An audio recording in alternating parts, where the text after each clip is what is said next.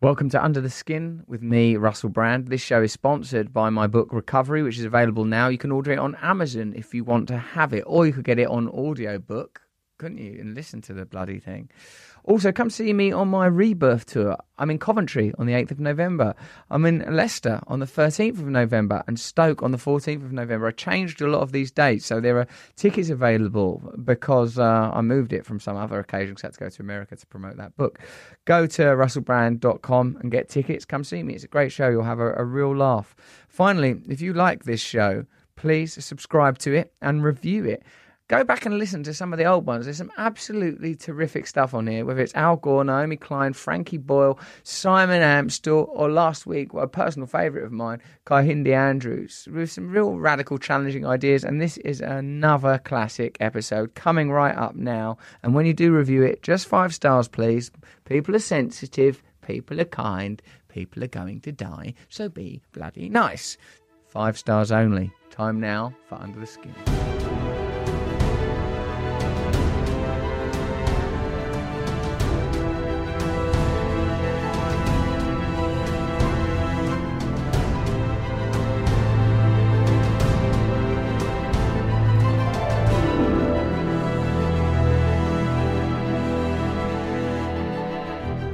You are listening to Under the Skin with Russell Brand. Today I'll be speaking to Rupert Sheldrake. Rupert Sheldrake is a biologist who's been called the most controversial scientist on earth. His research strongly challenges the paradigms of conventional science, and he is the author of multiple scientific papers and 10 science books, many of which have been bestsellers worldwide, which develop his hypotheses that traditional science has difficulty explaining, such as his popular theory, morphic resonance who lives in London with his wife Jill, and they have two sons. His latest book, Science and Spiritual Practice, is out now. I'm holding a copy of it in my hands. I'm looking at Rupert Sheldrake, who's been. We've been in the studio a matter of minutes. You've challenged the setup of the studio in many ways, the positioning of the microphone, the positioning of the camera. It seems to me that you're a man who continually flies in the face of convention. Have you always been like this, Rupert? Um, well, not completely, no. But I have always had a kind of contrarian streak, I suppose. How were your was your your early experience, your early professional life was conventional academia? Is that right? You were like a Oxford researcher or don? No, or I was a don you? at Cambridge. A, I did a PhD at Cambridge, and I was a don there. Yes. and a, sort of a, I suppose, a conventional biologist. Well, I was doing unconventional science under the guise of a conventional academic appointment as a research fellow. So um, I was actually, when I was at Cambridge, I was trying to see how we could expand the frontiers of biology, go beyond the framework of thinking. But at that stage, I hadn't published my ideas on morphic resonance, and what I did was relatively within the limits of acceptable science. It's interesting the dogma and doctrine that it exists within the scientific and academic communities, and yours is an interview that I feel at the front of, obligated to say that your controversy is that I think that people like on the uh, sort of the uh, uh opposing side of the argument kind of regard you as like because I'm inter- very interested in spirituality. I'm very interested in science, but uh, what you've already said about challenging frameworks is where my particular academic interest lies. I know there's much mm. about convention that I have to learn. Of course, I mm. do, like most people. But I'm very interested in pushing frontiers and boundaries. But like the the some of the criticism, oh yeah, that's like the what you're accused of is like pseudoscience and stuff that's not backed up by proper evidence. And I feel like that if we had Neil deGrasse Tyson on, and I hope we do one day, or when I've had people I had on a sort of a uh, the head of philosophy once from Oxford, who's like a Christian theologian, and it's interesting, isn't it? Because once you're dealing with mysticism, which Christianity, you know, must be referred to as just to a degree, mm. like that, that there's a kind of there's a hierarchy and there's hegemony within those fields. Why are you controversial? What is it that you've said that makes people think of you as that? a phrase that I particularly hate and I'm sometimes offended by? Woo woo frou frou banned TED talk. You've got a banned TED talk, that elite club, which I think is somewhat admirable. Tell me like what your detractors say of you, if you don't mind. Well, first I have to say why they think it's heretical. Mm. Um, what I'm doing fundamentally is challenging the materialist model of reality which science is based on, has been for more than 100 years, which is the doctrine that all matter is unconscious, the whole universe is made of unconscious matter, um, which then leaves the problem of how come we're conscious. And that's called the hard problem. The, the, the, most scientists assume that consciousness exists only in human brains and possibly in animal brains too. Um, you know, the liberal ones say maybe as far down as worms or something. But um, anyway, it's all only in brains. And the rest of the universe is unconscious, purposeless, going nowhere. Evolution is just a matter of blind chance. There's no God out there. Um, there's no spirit out there. There's no creativity out there. It's, it's just chance. Um, and that because they believe our minds are nothing but our brains, then anything that suggests the mind extends further than the brain must be pseudoscientific. So, for example, I've done a lot of research on telepathy, um, where people and indeed dogs. I wrote a whole book on dog tele- animal telepathy called "Dogs That Know When Their Owners Are Coming Home," um, based on evidence that dogs can tell when their owners are coming home. Millions of people have had this experience. I've done experiments, and sure enough, at least some dogs really can know when people come at random times in unfamiliar vehicles. Mm. We film it all. We have all this objective evidence. But the very the very fact that I'm suggesting telepathy might be real mm. is something that provokes this kind of hysterical response that it must be woo woo pseudoscience because my opponents believe it's impossible. So they don't think they need to look at the evidence. They think it's impossible, therefore, this stuff must be fake or phony or fraudulent. Um, and what I do is start from the position that these things seem to happen. Millions of people with dogs have noticed their dogs or cats pick up their thoughts. Millions of people have had the experience of thinking of someone who then rings on the phone, telephone telepathy. Mm. I've done experiments that show it's not just chance, it's not just guessing. Um, so anyway, these are Wouldn't the they kinds. Say, I've got two things I'd like to say here because you know, like, listen, me, I'm all about God and mm. consciousness and changing the world and a, a, model that expands beyond materialism. This is where my particular fascination lies. But wouldn't they say that those, firstly, those examples about, you know, cats and dogs, they seem sort of somehow humdrum and everyday. They seem anecdotal and and wouldn't they say uh, um, members of the mainstream scientific community? You know, we've done tests around that. It's down to random chance. Dogs don't know when their owners are coming home. We can demonstrate this in scientific laboratory conditions, double blind testing, etc. Wouldn't isn't that what they would say? No, no, they don't say that. Oh.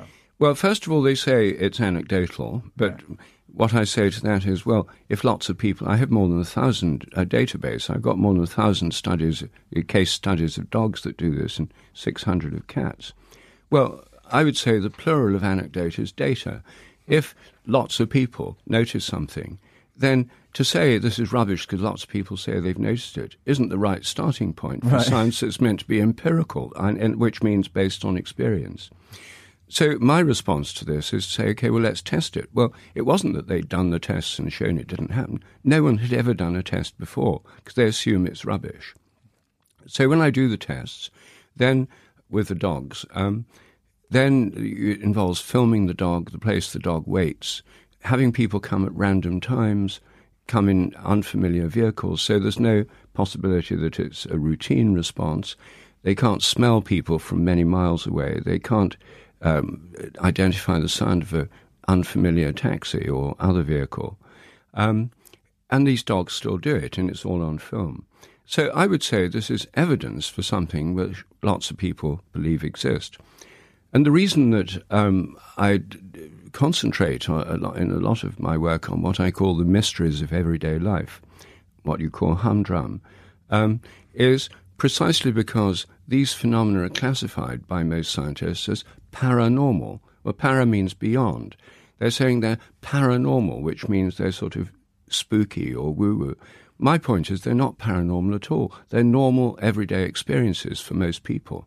What's paranormal is the claim that these things don't exist, a claim made without evidence on purely ideological grounds. Near the beginning, Rupert, you said that the basic model of mainstream science is a materialistic one, that material that matter is not conscious yeah. and consciousness is at some point in a way that we don't understand emerged from matter What do you think is the motivation for the defense of dogma? Why is it so? Why is rationalism and materialism so rigorously defended and alternative views uh, so vehemently opposed? Well, it's kind of political. Uh, originally, it was political. In the 19th century, beginning of the 19th century, materialism was quite a small minority view. Um, within biology, a lot of people were vitalists. They thought there was a life force or some life principle. It wasn't just matter, organisms weren't just machines. Um, but the materialists wanted to believe that because they wanted a universe that's just matter, because such a universe would have no God in it. Why did they want that? Because, particularly in France, where atheism got going in a big way, much more than in England, the old regime that was overthrown in the French Revolution was very closely allied with the church, the Roman Church. Yes. And they thought that to get rid of the king, you got to get rid of ch- the church too. And the best way to get rid of the power of the church was to say God doesn't exist. So the whole thing's a ridiculous sham and pretense. Mm. So in the French Revolution in 1793, they abolished the Catholic Church in France. They closed the monasteries, they guillotined tens of thousands of priests, and they proclaimed the cult of reason as the state religion. Notre Dame Cathedral was turned into a temple of reason. Now, in Russia, you had a similar massive growth of atheism in the late 19th century. The Bolsheviks, in, whose revolution occurred almost 100 years ago, um, 1917, um, wanted to get rid of religion because they thought religion supported the Tsar and, and the state, and they wanted to destroy this religious underpinning. So science was an ally for them in this militant atheism. And in Russia in the 1930s, they had about 5 million people belong to an organization called the League of the Militant Godless that went round That bit like terrifying. terrifying, bit like we are the League of the Militant Godless. Don't mess with them guys. They went round trying to stamp out everything to do with religion in Russia, a bit like the Red Guards in China.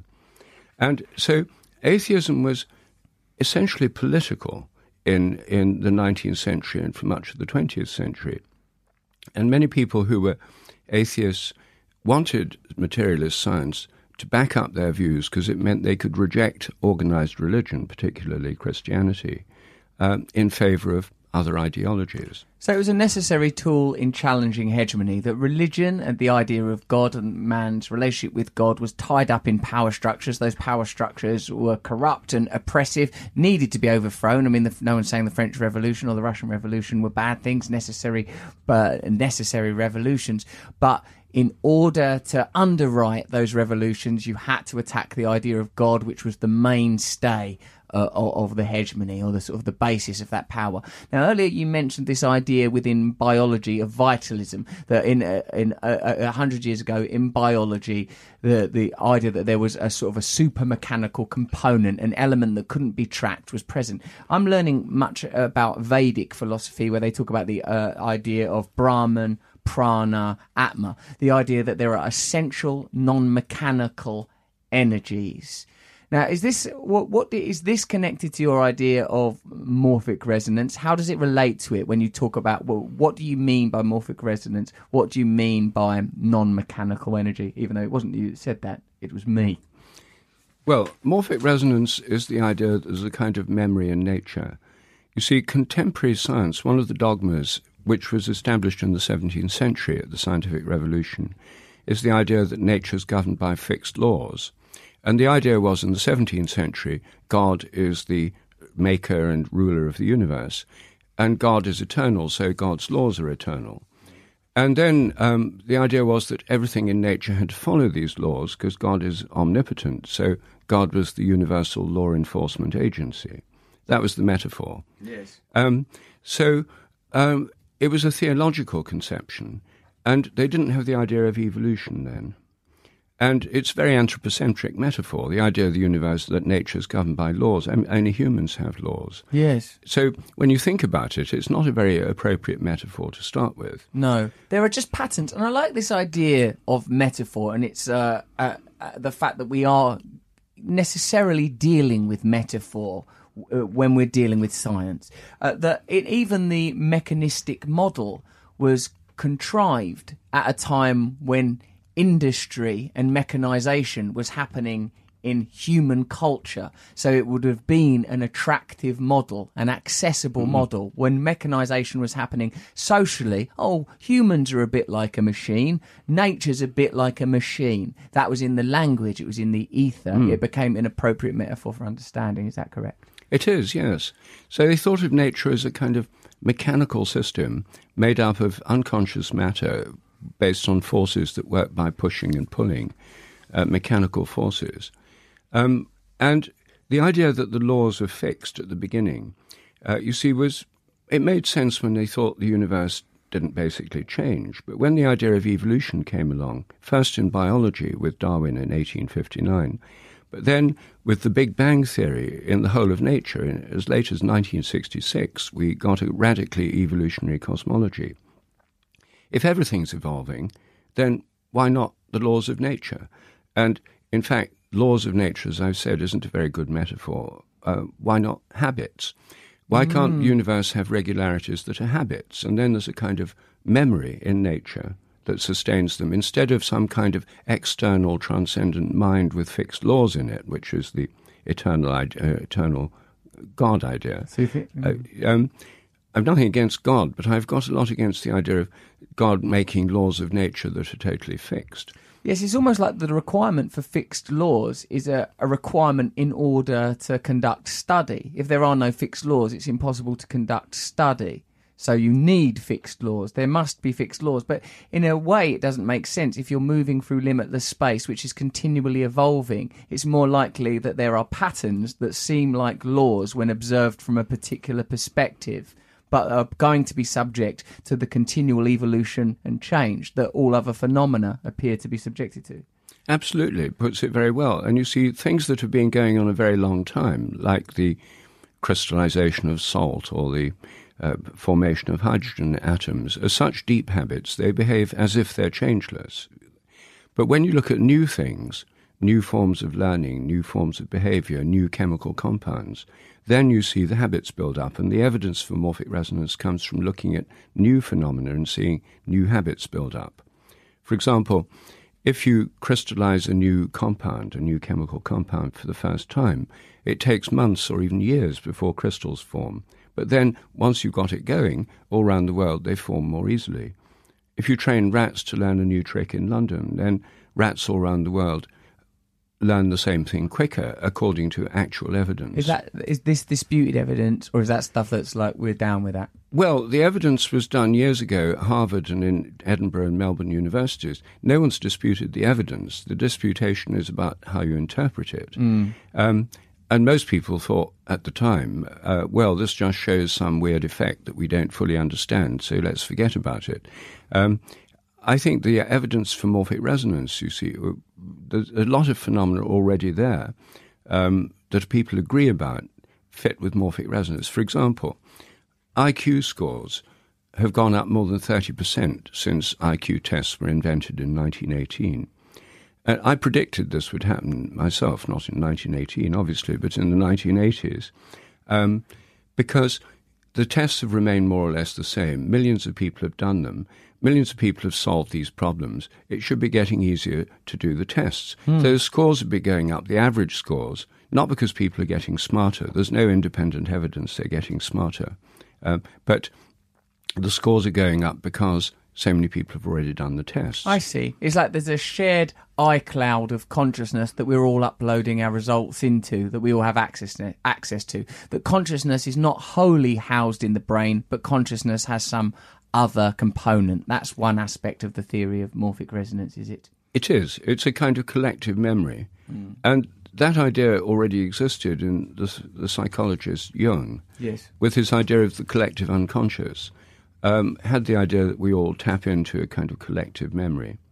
But he was thinking just in terms of human psychology, and I'm saying that's the way that all nature works. It's not just us. When Jung talks of this, he's saying because of patterns in dreams, yes. that, that, people dream in a, a, kind of consistent language in certain cases, that motifs appear across cases, across continents that have a continuum to them. Joseph Campbell's work in comparative mythology suggests that indigenous cultures f- produce patterns within their myths that are identifiable. That, that an African myth or an Icelandic myth can have templates that are comparable, which suggests that consciousness communicates or at least has some essential quality that is not determined by material reality or geography, but has some other form of connection. I mean, my, I personally don't have a problem with this idea because I see that the sensory realm is accessible by the instruments we have. If we didn't have a sense of smell, I wouldn't be able to understand conceptually what you meant by a sense of smell. I know that different animals have different ranges of hearing, have different ranges of sight. So it seems to me possible that energy can communicate and travel in means too subtle for my limited instruments to ascertain and hmm. receive. So for me, it's never been a problem, but it is necessarily difficult to demonstrate when it's transferred back into the language of mechanics, material, and identifiable evidence, isn't it? Well, I mean, not in principle. I mean, you can do experiments to test this on chemicals, on crystals, on rats, on humans. So, in principle, you can test this with the scientific method. I mean, I'm totally pro the scientific method. I spend a lot of my life doing experiments. Um, so, um, in principle, there's no reason you can't test it, and in fact, it has been tested. Um, it's just an unfamiliar idea for most Westerners. Now, you're studying Eastern philosophy, and in Eastern philosophy, the idea of a memory in nature is completely standard. Uh, I lived in India for seven years. I worked in an agricultural institute there, um, and the so I, I, sort of got fairly familiar with Indian philosophy. I was much influenced by it. I had this idea before I went there, but when I talked about this idea in Cambridge on high table of my college, Clare College, you know, there were looks of blank incomprehension, or in the tea room of the biochemistry department where I worked. Um, when I got to India, I would ex- explain this idea to Indian friends and colleagues, even people I met on trains, and you sound like a pest.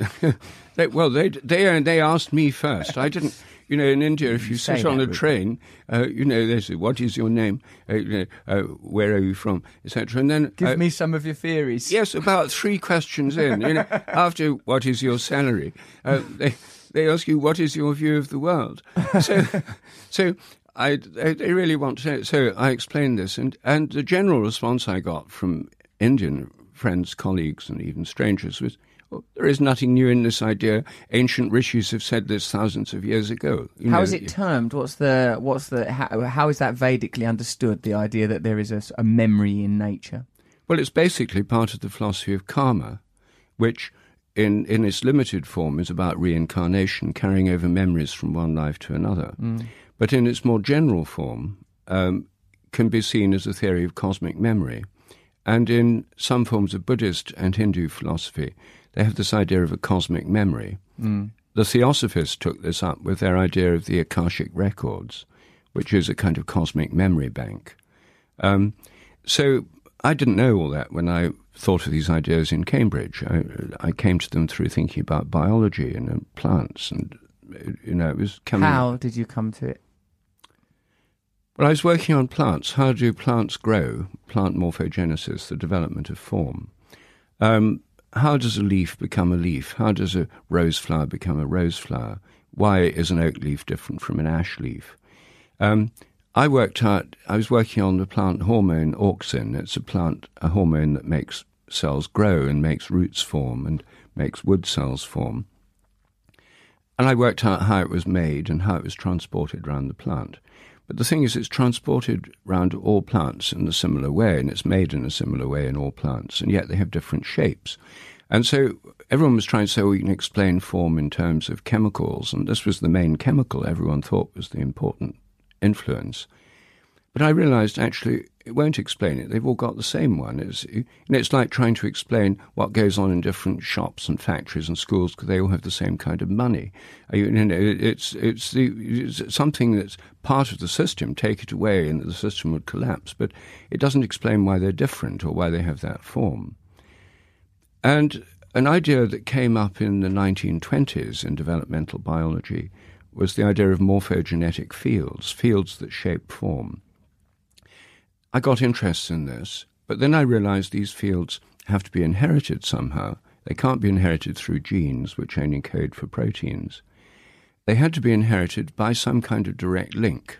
And then I realized if there was a kind of memory across time, a great deal of biology would make sense. Not just biology, but a lot of nature. So I had this kind of flash of insight, and for three or four days I was in kind of manic state when I first came up with the idea of morphic resonance, because more and more things made sense. And then I got worried, you know, it's a kind of theory of everything, and, you know, I ought to be worried about this. So I didn't publish it for another eight years. I thought I've really got to think about this hard and look at the evidence. And when I finally worked through a long process, it made it really did make sense after thinking it through. And that's when I published my first book, A New Science of Life. The idea being that there is a memory that is beyond material that is traveling through time. Can you give us some examples of that? Well, the one example would be the, the uh, thing I mentioned with rats. If animals learn a new trick, then rats, similar rats, faced with the same trick somewhere else, on the basis of similarity, resonate with those rats before. Morphic resonance is about similarity in patterns of vibration or patterns of activity. Um, so, um, what I'm suggesting is there's a kind of resonance across time mm. that um, just go, man, goes across time without falling off with time and across space.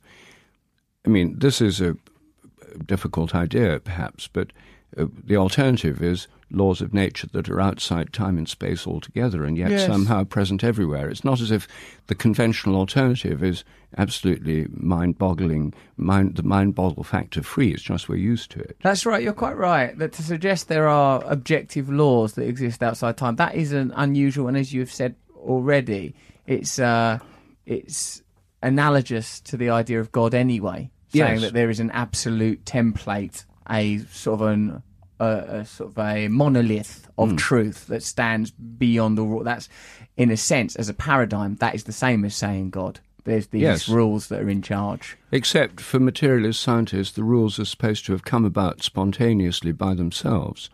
Uh, they're like things in a mind, but they say there is no mind. So they're completely paradoxical to have laws that are immaterial, that are rational, that have no material being and yet no non material substrate is an incoherent belief, and yet that's what most scientists believe. How and why does I like? I mean, what a more sort of obvious example I thought of is that you know that famous example of the four minute mile, as in the film Chariots of Fire. That you know that no one can break the four minute mile. Someone breaks the four minute mile, then people break the four minute mile. It's like a very public, identifiable idea that once it's identified that something is achievable, it becomes achievable. It becomes sanctioned, accessible somehow. How, what I'm interested in, Rupert, is how dogma behaves and how heresy is regarded and controlled. Now, one of the things I enjoyed in your let's call it um, like I, I, like to have a banned TED talk. It's a cool thing, I think. Like that in your banned uh, TED talk is uh, when you were talking about how uh, mainstream science protects its uh, dogmas through denial of variation. For example, what's the uh, the speed of light? Yeah, well, I gave an example of the speed of light that between. I, I got interested in this because the idea that the speed of light is totally constant and all the constants are constant is part of the fixed law dogma. Mm.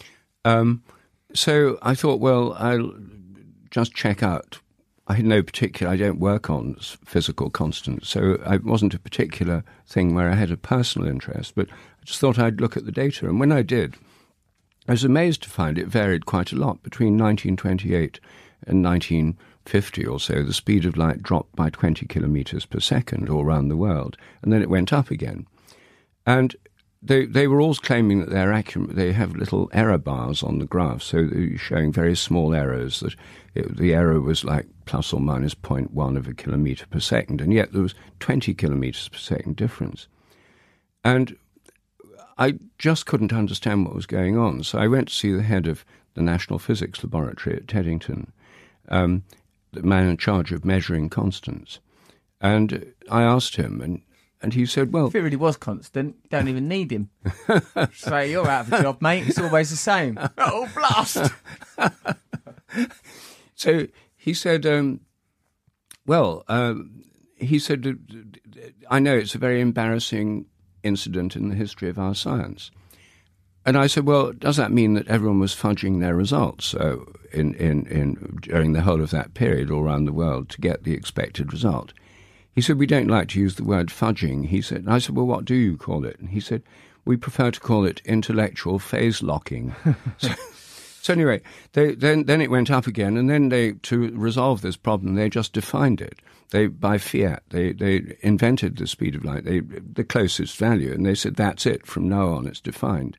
And then they defined the meter in terms of the speed of light, um, so that even if the speed of light did change, you'd never notice because the meter would change in length at the same time. Brilliant. The, the unit of measurement would also alter. Yes. I'm reminded of the Melville quote all human science but passing fables. Look, uh, as we learn more, everything that we think of as being absolute will necessarily evolve because we are only looking at a small portion of all of the available evidence. What do uh, revelations in quantum physics, in your opinion, mean about the nature of consciousness? I know that the double slit theory is an area that uh, people uh, like myself, who are of a spiritual bent, uh, leap all over as evidence that consciousness uh, impacts uh, mat- matter and the behavior of waves and particles and physicists say, no, no, no, you're misinterpreting this and you're drawing conclusions that are erroneous. But what does it tell us without us being too sort of quick to leap on our, um, you know, our chariots of fire and start blasting out the silver trumpets and proclaiming the Lord? Well, I, I think the main, most important thing about quantum theory is it tells us that nature is probabilistic, that there's there's no rigid determinism. Mm. You can't predict things exactly. Um, and there's a kind of inherent freedom, right, even at the most fundamental in the most fundamental particles of matter. I think the stuff inherent freedom. Yes. Do you mean that just because the behaviour of particles and waves apparently altering under observation and under observation? No, that there, if if you measure the, the take a single photon going through a double slit, for example, you can't predict which way where it'll end up which bit of the film that you're filming it with it'll land on. But if you send thousands of single photons one after another, you get a kind of average pattern, which is like a, a wave pattern. Um, so it follows a kind of probability distribution, but you can't predict any individual one. If you've got a radioactive uranium atom, you can't. You can say what its half life is. If you've got millions of them. By how many years it'll be before half of them have decayed. But this individual atom, you can't tell if it's going to decay in a million years or in the next second. Wow. There's nothing that enables you to say that. So there's an inherent freedom at the very foundation of matter. And what chaos theory has shown uh, is that even bigger things like the weather systems have a kind of inherent indeterminism or freedom. And the same is true of the way the nerve cells in our brain work, and many of them are on a knife edge. They could go one way or another. So, all through nature, there's this kind of indeterminism. Um, that means there's a kind of inherent freedom at all levels in nature. There's certain f- strong habits, but when you get things that are changing and they're on cusp points, uh, there's, there's this kind of indeterminism. Now, I don't think the observer stuff in quantum. Th- I think it's overrated. The you know the consciousness really? thing. Well, basically, what it says is that the kind of observation you make in quantum theory dep- depends on what you're observing. In other words, the observations depend on the observer. But the philosopher Schopenhauer pointed out exactly that in around 1800. You know, the whole of science, he said, all observations depend on observers.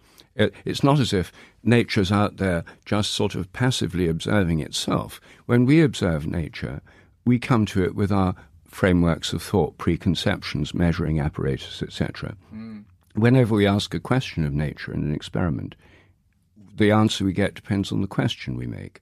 So that's a perfectly general point about all science. It only came to sort of popular consciousness through quantum theory, but it's not specific to quantum theory. Yes. I see. Now, what do you think, on a more practical level, the the imposition of dogma normally protects the interests of the powerful? Is it important that much of what is regarded as a sanctioned and valorized science is corporately funded? Is that important? I don't think that's important, actually. Not oh, not the most important thing. The dogmas of science got established before corporate funding became oh. very important. I mean, this dogmatic materialism was already well established by the late 19th century when, you know, there were a few German companies making aniline dyes and things. Don't worry about them. Early chemical companies making aspirin and stuff, but it, long before this sort of massive corporate involvement. It was an ideological movement. People like T.H. Huxley here in England um, were basic materialists and that they wanted to spread the message about materialism because they wanted to destroy the power of religion and make scientists, as it were, the new priesthood. If you have a, culture where you destroy the old priesthood and where science, reason, and progress are your ideology, and every government has now being converted to it, economic progress through science and technology, every government in the world, it's a dominant paradigm, then who are the priests of this new culture? Obviously, the scientists. And T.H. Huxley wanted the scientists to become a kind of priestly caste. Um, professional scientists um, who would then be the go to people for governments. And in many countries, there's a separation between church and state, but in no country is the separation between science and state. So I would say the power base of science is much more state than, than corporations. Hmm. They've come long later. What is their gospel? Well, their gospel is, is we'll save the world through science and technology. You know, we're the saviors of humanity. Hmm. Um, religions have screwed it up. People just fight each other. But we come along and we'll cure diseases, reduce infant mortality, provide abundant consumer goods, uh, and uh, prolong life. And many of these promises have come true after all. It's not just ideology, it's uh, very powerful. Much is empirical. What is not empirical? What's not empirical is the metaphysical belief system that nature is totally mechanical, that it's all unconscious, that the laws are fixed. All these, in my book, The Science Delusion, I have these 10 dogmas of science. Uh, memories are stored in the brain, that's another one. Um, they believe that because they're materialists, everything must be matter, so all our memories must be inside our heads. In some way, a memory must have a material component, it must, on some level, be measurable. Exactly. And therefore, when you die and your brain decays, all your memories are wiped out.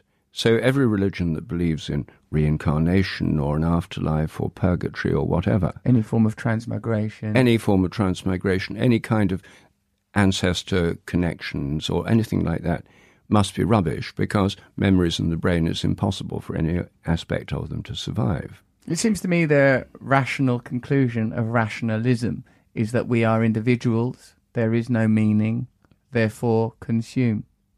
Yes, and that's why the word materialism has two meanings. In, in science and philosophy, it means this worldview I've been talking about and we've been discussing. In ordinary everyday language, it means people who go to shopping malls all the time and are constantly consuming things. That connection is telling, don't you think? I think so, yes, very much so. I think that it's not a coincidence we use the same word for both. Now it's time for a quick commercial break. You know Jemaine Clement from the BBC series Flight of the Conchords, which is great and we all love. Now you can listen to two seasons of his acclaimed podcast, The Mysterious Secrets of Uncle Bertie's Botanarium, on Stitcher Premium. Check it out because I really like him. Follow the famous ship, the Jewel of the Gravy Isles, on its mission to find a plant known to be the source of all pleasure in the world. Heaven's Clover. Great concept. It sounds like no other podcast you have ever heard with a rich, detailed sound design and original music produced by an outstanding creative team from New Zealand, if you can imagine them. Oh, and we love New Zealand. Start listening to the mysterious secrets of Uncle Bertie's Botanarium now with one month free trial to Stitcher Premium. That's nice, isn't it? Go to stitcher.com forward slash premium and use the promo code BRAND, that's my surname, BRAND, in capitals, at checkout to get your free months. You'll get it for free anyway. I'm only asking you to do something for free. That's stitcher.com forward slash premium using our uh, premium, I said then, not premium, which isn't a word. Yeah, use our promo code because it makes us look good. And now back to Under the Skin. Can we talk a bit about psychedelics and uh, you taking psychedelics? I don't want to talk too much about it since most of them are still illegal, but. Should we talk about how you've never taken psychedelics? now it's illegal and wrong to do it. Well, I'll tell you why. I'm very interested in Terence McKenna, and you were friends with Terence McKenna, weren't you? In fact, I've heard him talk about you on YouTube oh, yes. videos and stuff. We were great friends, and in fact, we had with our friend Ralph Abraham, who's a chaos theory mathematician at the University of California, we had about 40 or 50 three way trialogues, and we produced two books together. And there's about 20 or 30 of these trialogues are on my website in streaming audio. So, you know, for 20 years nearly, we met every year. We spent several days just talking to each other because that's what we most enjoyed doing. And um, one of the things we were interested in was indeed psychedelics. And one is, Terence had many interests. Psychedelics is what he's best known for, but he had an extraordinarily wide ranging mind, and he was also incredibly funny. Mm. Um, well, for me, um, just uh, I suppose if it's a long time ago, I can talk about it. Uh, for me, a great revelation was in about 1971 uh, when I took LSD for the first time.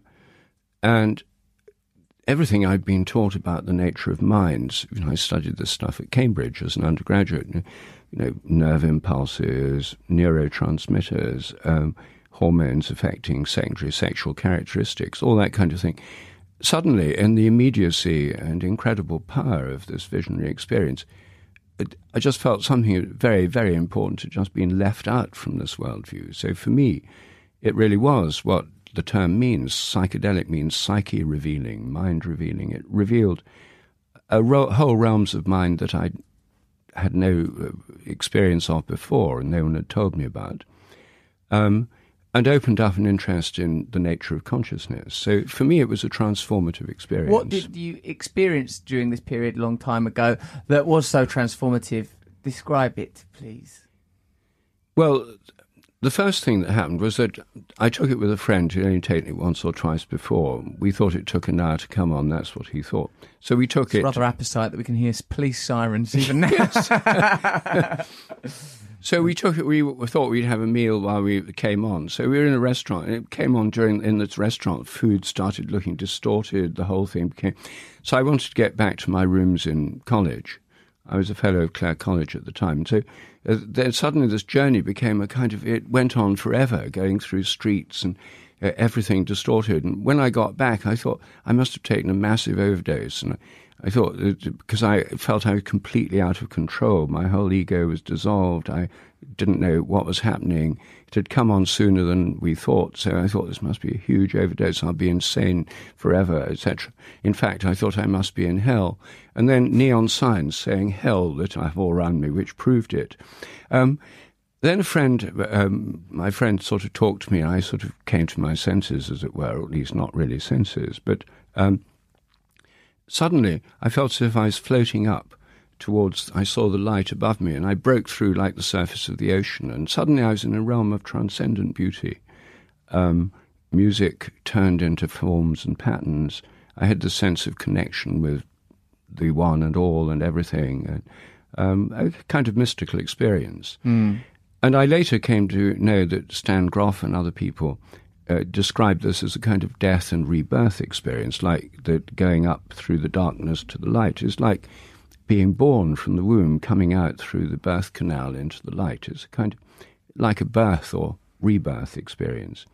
So for me, it was a kind of transformative moment of a whole new way of understanding consciousness and my connection with the greater consciousness. Yes the very idea that one's conscious experience can be chemically altered, that one's perceptions are not um, rigid, for me, it demonstrates the plasticity of reality and our relationship with reality. Terence McKenna, uh, uh, one of the things that fascinates me about him is the conclusions he draws from these experiences with regard to the way that power operates, the control of substances of this nature. And me, as a person that's in recovery from drugs, you know, I don't take drugs. I've not taken drugs for a long time.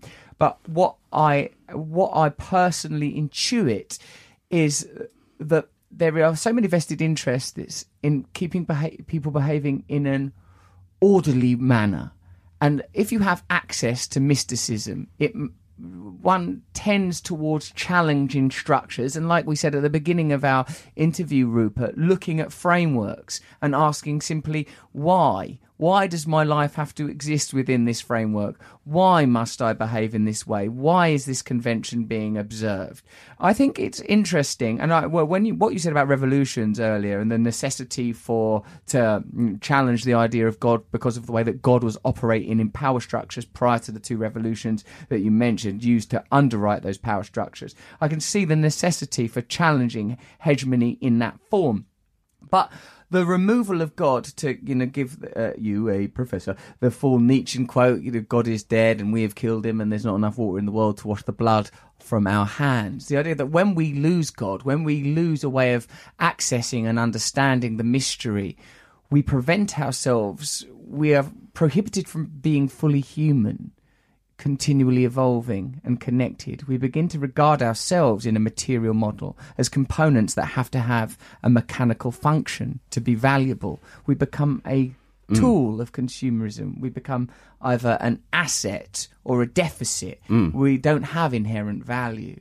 So I can see the politically why these power structures are perpetuated. And even if, as you say, they existed prior to corporatization, I would say the power behind corporatization is mutated and was present mm. in some other form prior to that. And it's about the preservation of power structures mm. and always has been. And that's why it's so vehemently opposed whenever anyone says, hey, there's another world, their love is real, we're mm. all connected. You know, whenever that message starts to come out, people don't like it, it gets dampened down pretty quick.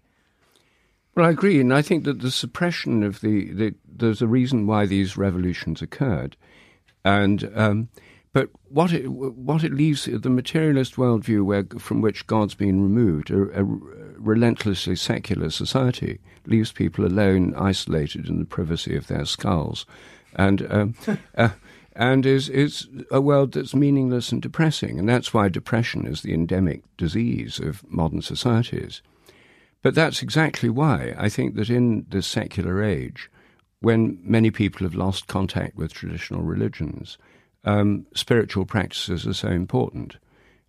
And that's why I've, my most recent book's called Science and Spiritual Practices, because um, the, the paradoxical thing is, the sort of ironic, that people think of science as against spirituality, but if you actually use science correctly and you use look in an open-minded way, you study spiritual practices scientifically, like meditation, for example, then it turns out uh, the evidence is overwhelming. This is very good for people. People who do it are happier, healthier, live longer.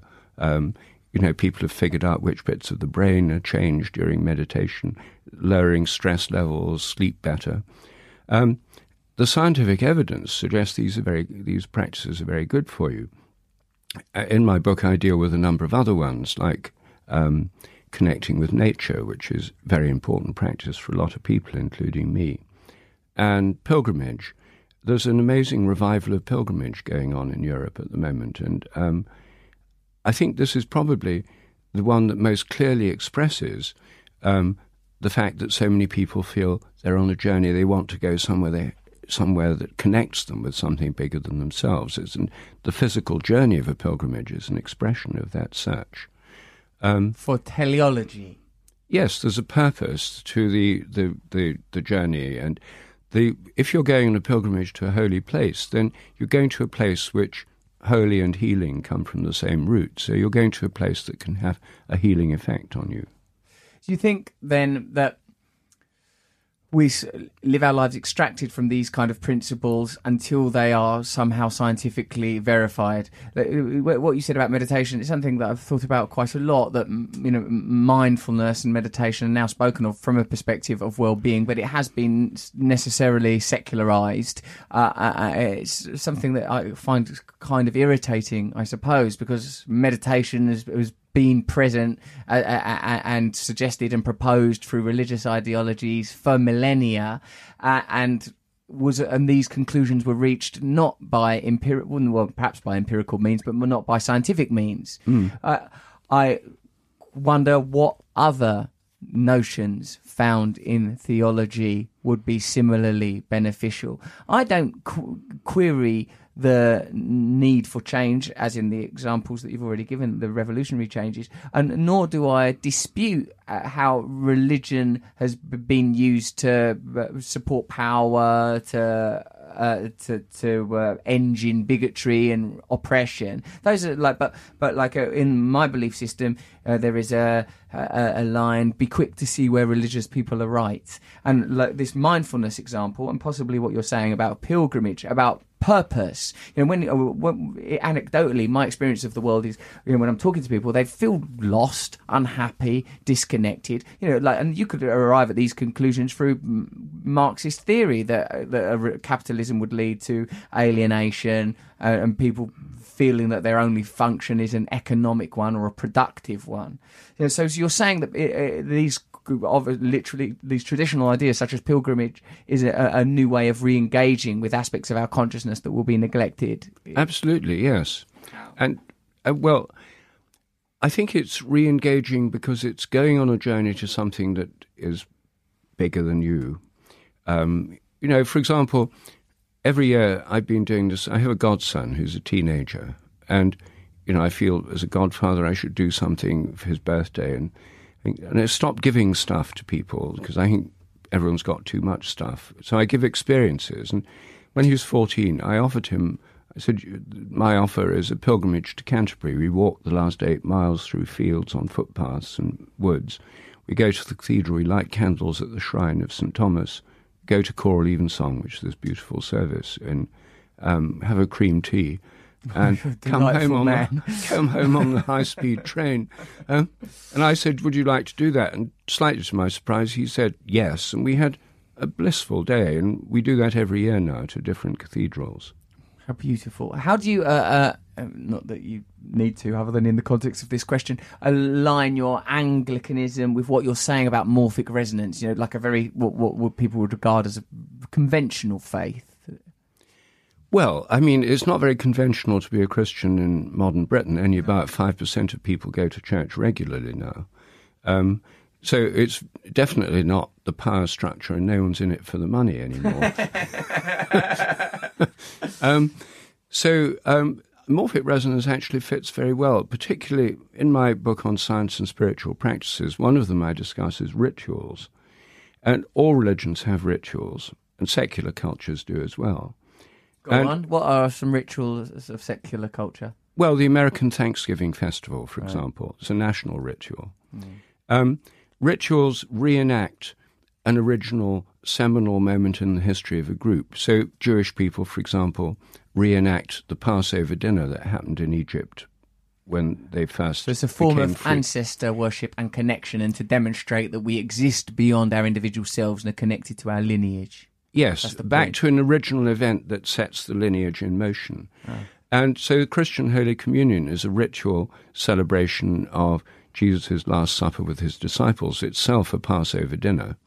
Um, so it, it's a kind of ancestral connection across time. And the point about morphic resonance, it depends on similarity.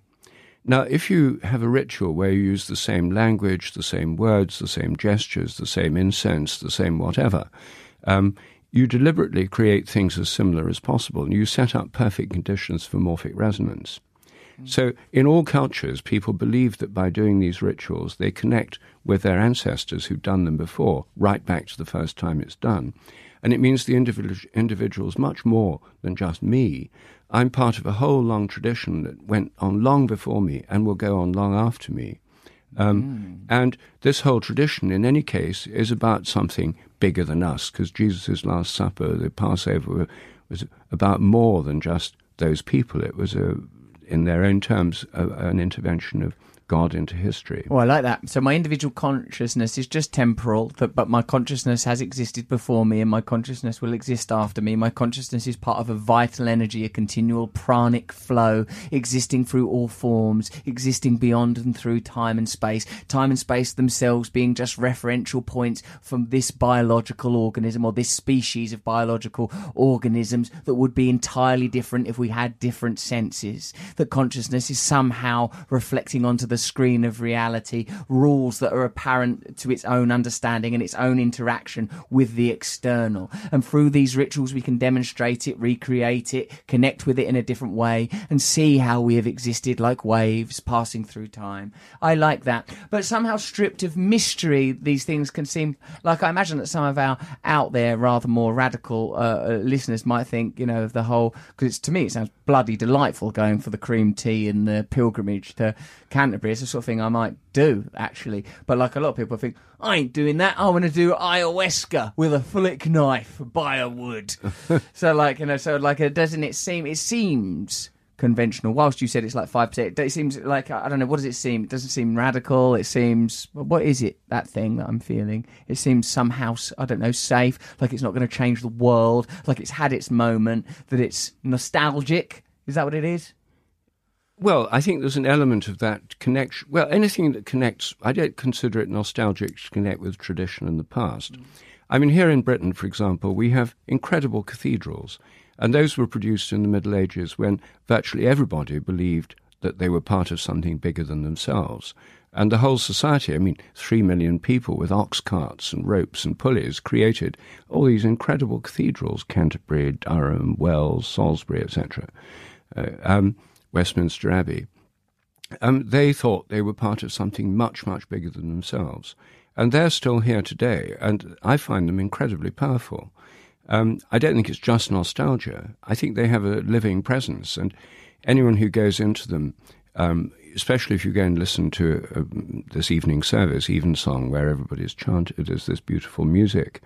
It's an extraordinarily beautiful and transforming experience. Now, I've nothing against ayahuasca, and uh, I wouldn't like to say this is it's either or. You see, for me, it's not either or. I think all these spiritual practices are part of what we can do. And there's many, many spiritual practices we can take part in. Meditation is one, rituals are another.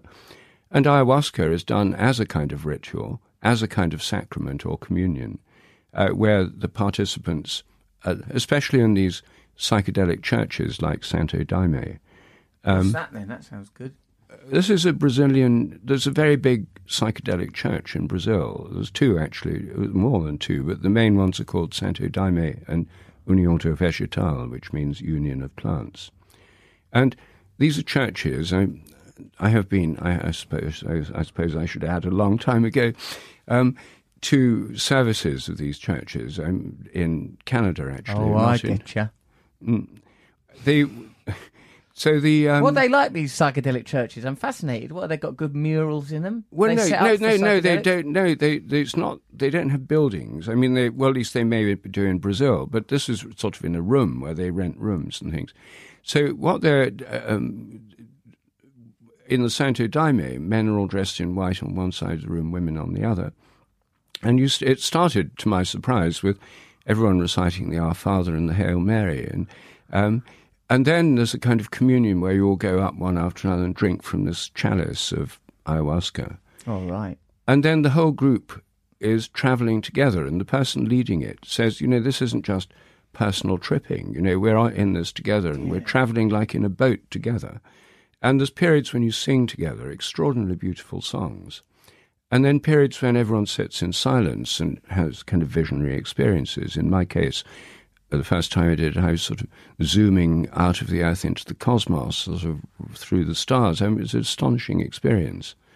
Um, and then you come back and there's another song, and, and uh, there's a kind of very strong sense of group solidarity.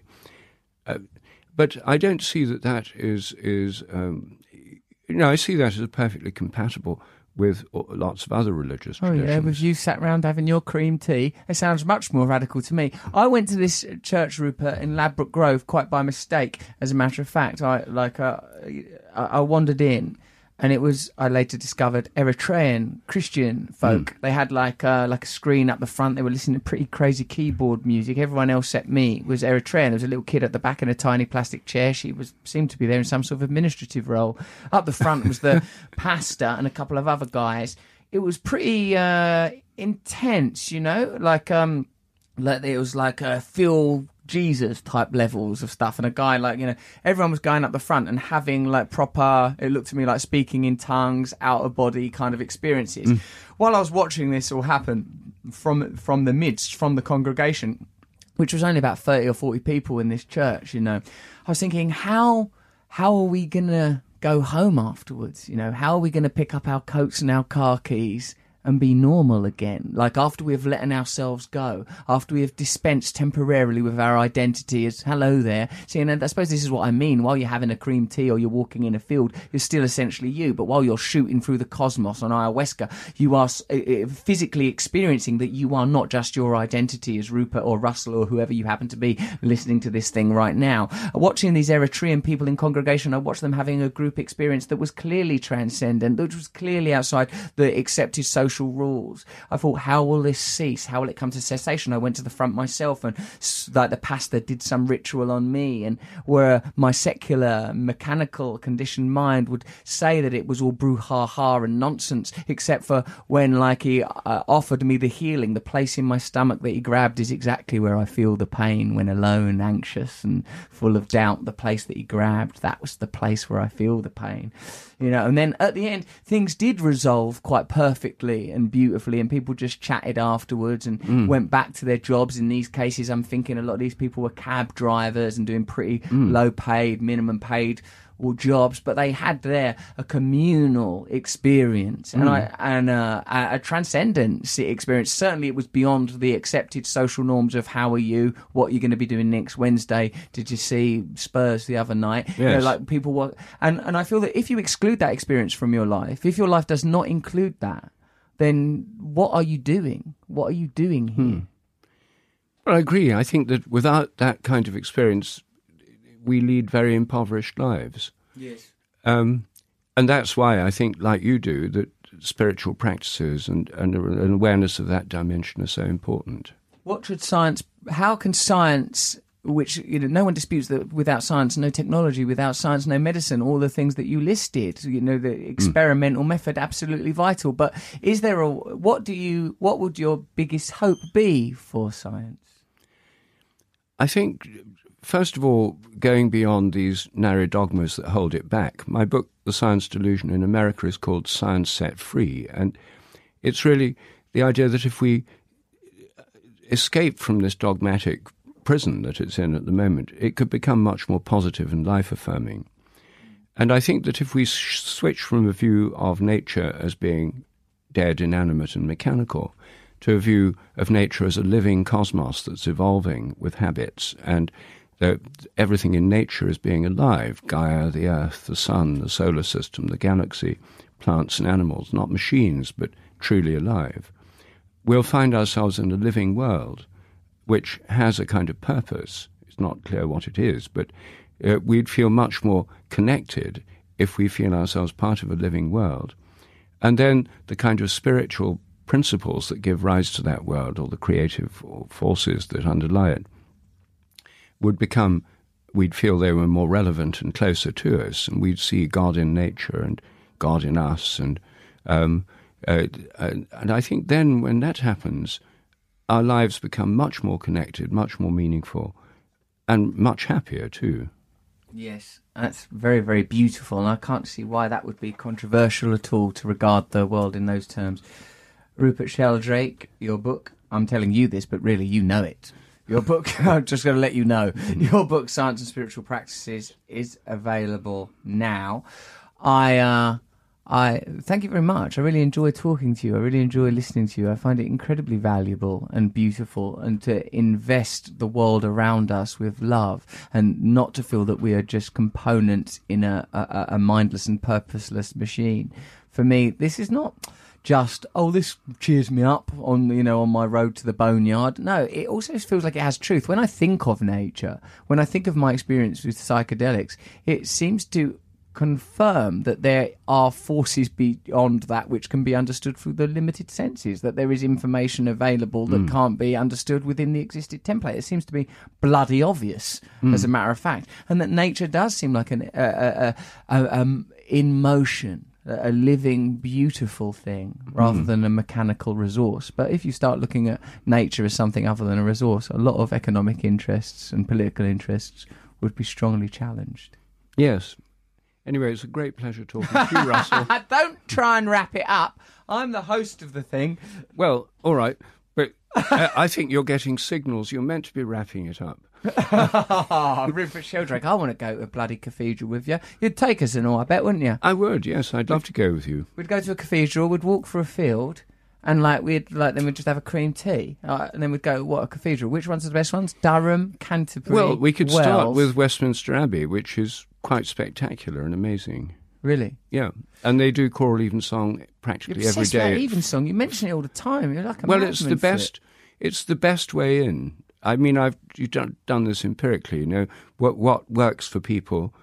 Um, if people are committed Christians, Holy Communion is the the best way in. But if people are not used to that, um, then choral evensong is something that can include everybody, and um, it's extremely beautiful. It only lasts forty five minutes, and it happens every day in all our cathedrals. Could be an And what's more, there's a website that I helped set up called choralevensong.org, where you can find out when the next one is, what they're singing, and what kind of choir it is. I'm going to investigate what it was like for those people with ropes and pulleys and horse and cart building them cathedral. I bet it was a right ball ache erecting them, dragging great stones around Norwich.